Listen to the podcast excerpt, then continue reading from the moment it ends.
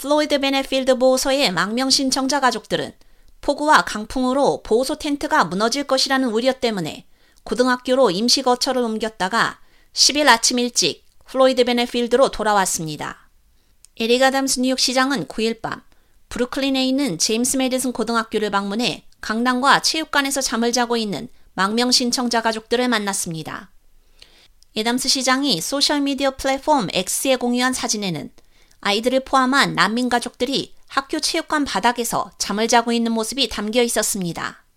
시는 강풍이 10일 오전 1시 10분쯤 잦아들어 오전 4시 30분쯤 난민 가족들이 플로이드 베넷 필드로 안전하게 돌아왔다고 밝혔습니다.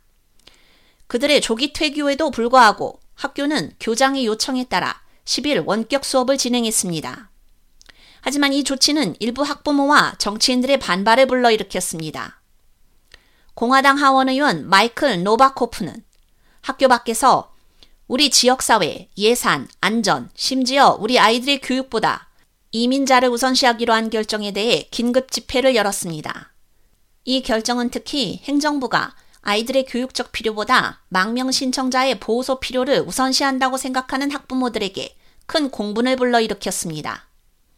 9일 몇몇 학부모들은 학교에 난입해 아이들을 학교에서 쫓아낸 기분이 어떠냐며 난민 가족들을 향해 소리쳤습니다.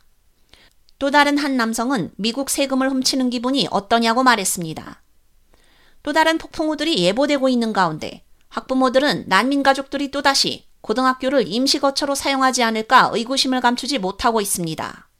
알렉 브루크라슨이 뉴욕주 하원 의원은 누구도 책임지는 사람이 없으며 뉴욕 시민들은 매우 동정심이 많은 사람들이지만 이제 그들의 인내심은 바닥나고 있다고 밝혔습니다.